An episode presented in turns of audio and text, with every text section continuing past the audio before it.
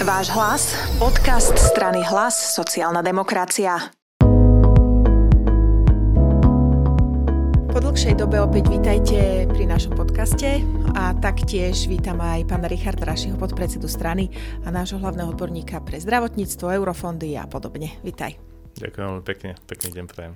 Eh, keďže by som nechcela úplne dneska zachádzať do nejakej ťažkej politiky, lebo ľudia asi majú plné zuby, tak eh, by sme sa s Ríšom išli dneska porozprávať o dvoch rokoch eh, jeho návratu do bielých plášťov a zároveň takých možno dvoch rokov pandémie. Takže len nám pripomeň, kedy si začal chodiť späť do nemocnice a prečo?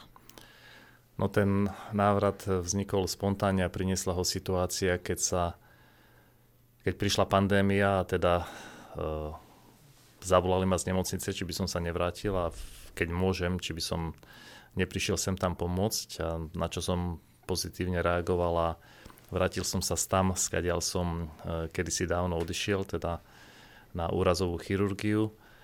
A a som rád teda, že som sa opäť vrátil a že môžem niekedy prísť ku kolegom, e, opäť si sa dotknúť medicíny, dotknúť sa chirurgických nástrojov a, a trochu priložiť aj ruku k dielu.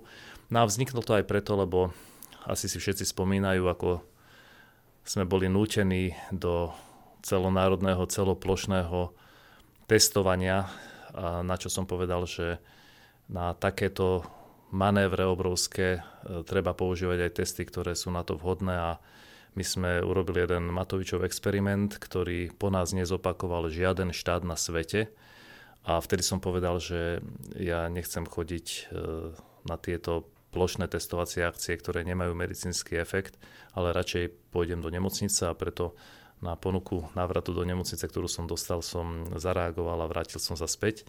Aj keď do nemocnice nechodím veľmi často, lebo väčšinou musím byť v Bratislave, je parlament, výbory, množstvo politickej práce, ale keď mám čas, tak tam rád zajdem.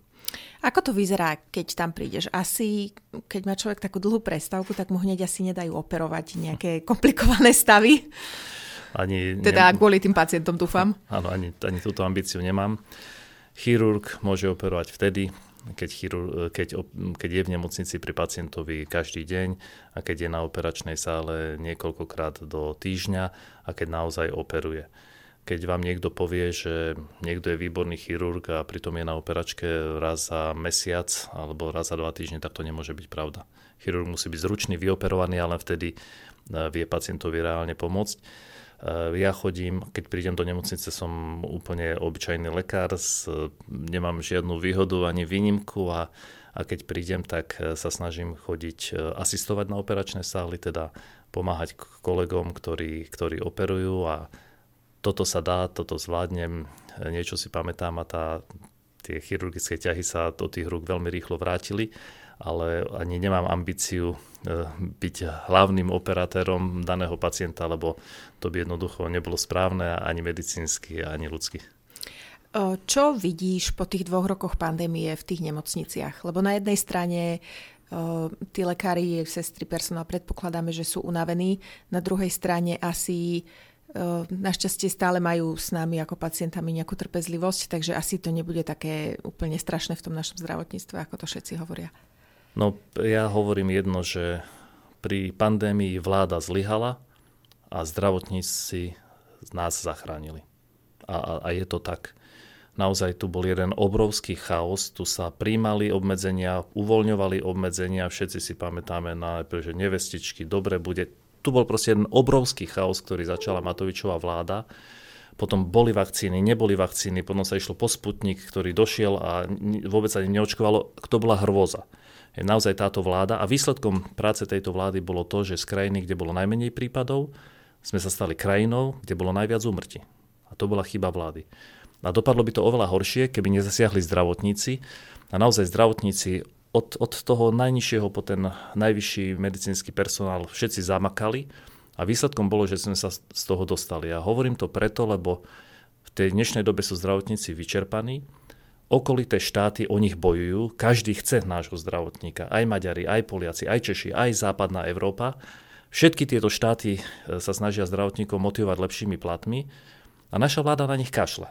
Čiže zachránili štát pred pandémiou, vyčerpali sa, urobilo všetko, čo bolo v ich silách a nedostali za to nič. Dokonca aj tie covidové odmeny alebo príplatky dostali niekoľko mesiacov neskoro. Takže veľká vďaka zdravotníkom a neboli to len lekári a sestry, boli to aj všetci ostatní, ktorí v nemocnici musia byť, aby sme prežili.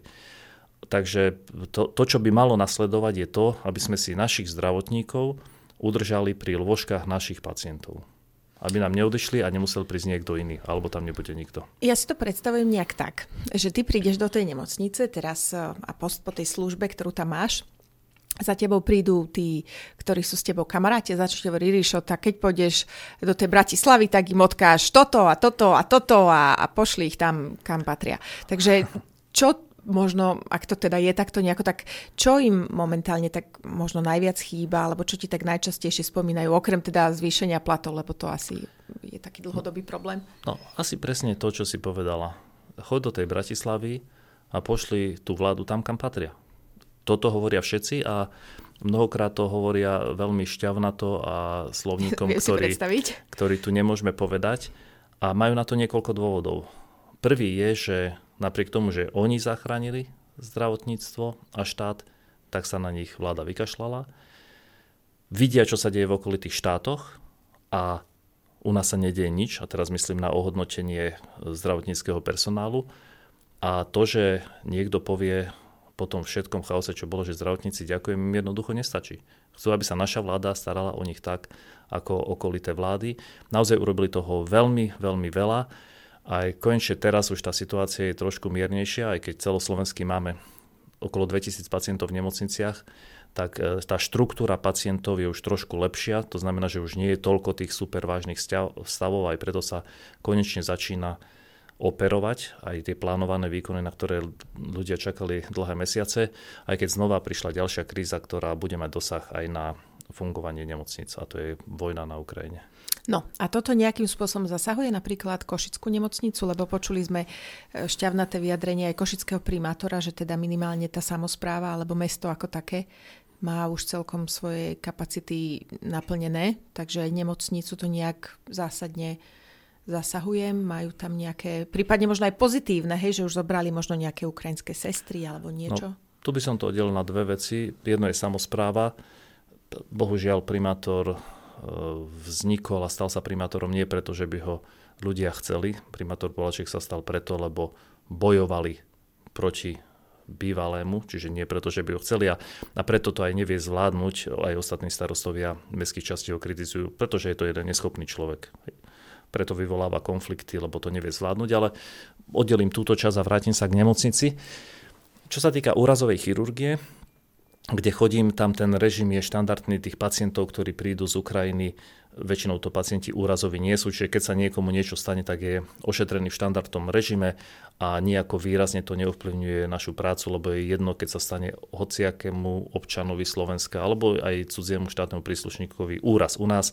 Je to akutný pacient, tak ako keď sa nám stane niečo v zahraničí a musí byť okamžite ošetrený, zoperovaný, vyliečený a keď môže ísť, tak potom môže byť domov prepustený. Čiže ten režim je štandardný a všetci pacienti na úrazovke naozaj akutne dostávajú vysoko kvalitnú starostlivosť naozaj na európskej úrovni.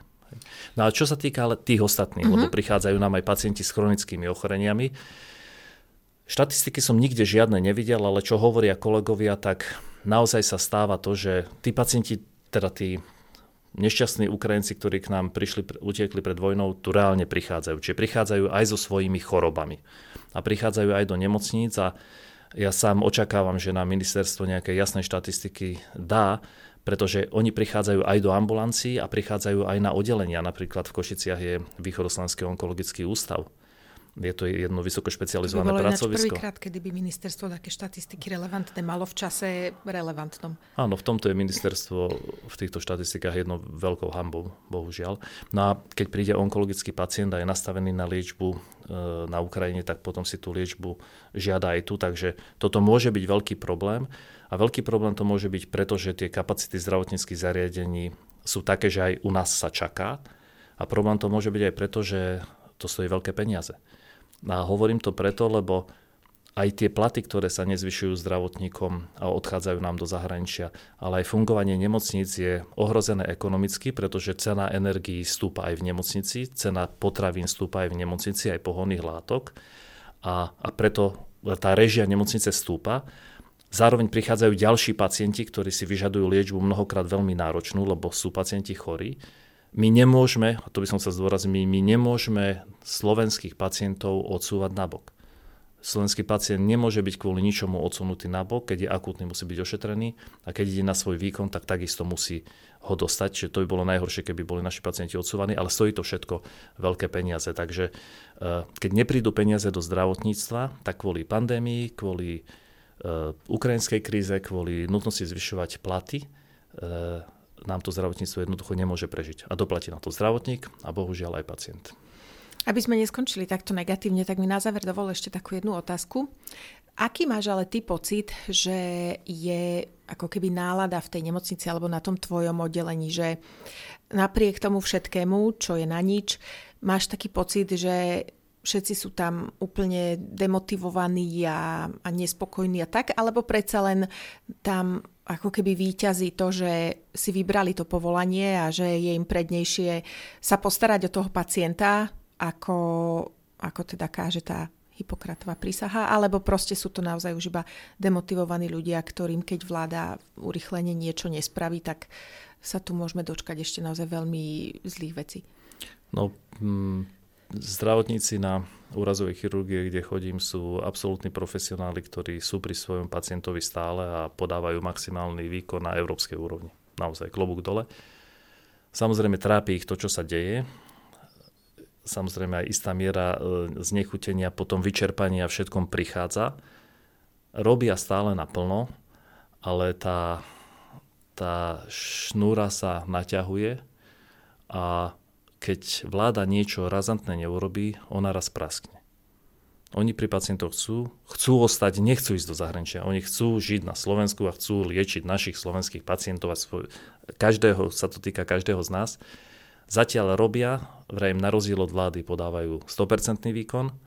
Keby zlyhávali tak, ako zlyháva vláda, tak tu máme plné cintoríny, ale nebudú to robiť do nekonečna. A preto vyzývam opäť, nech sa myslí na zdravotníctvo nielen poďakovaním, ako ste nám pomohli, ale aj finančnou injekciou, aby bolo na lieky, na diagnostiku, na zdravotníkov, aby sa skrátili čakačky aby sa vyriešili aj problémy, ktoré prináša aj táto ukrajinská kríza, ktoré priniesla aj pandémia zdravotníci chcú byť pri našich pacientov a s radosťou ich budú, a zo srdca a úprimne a vysokoprofesionálne ich budú stále liečiť. Len nepokazme si to. To bol Ríšo Raši. Ďakujem ti veľmi pekne a keby si sa náhodou rozhodol niekedy tam skončiť, tak daj vedieť a zhrnieme si to ešte raz a budem sa tešiť pri ďalších témach. Ďakujem pekne, dúfam, že to ešte, ešte mnoho rokov tam chodiť k našim na obrazovku budem. Ďakujem pekne.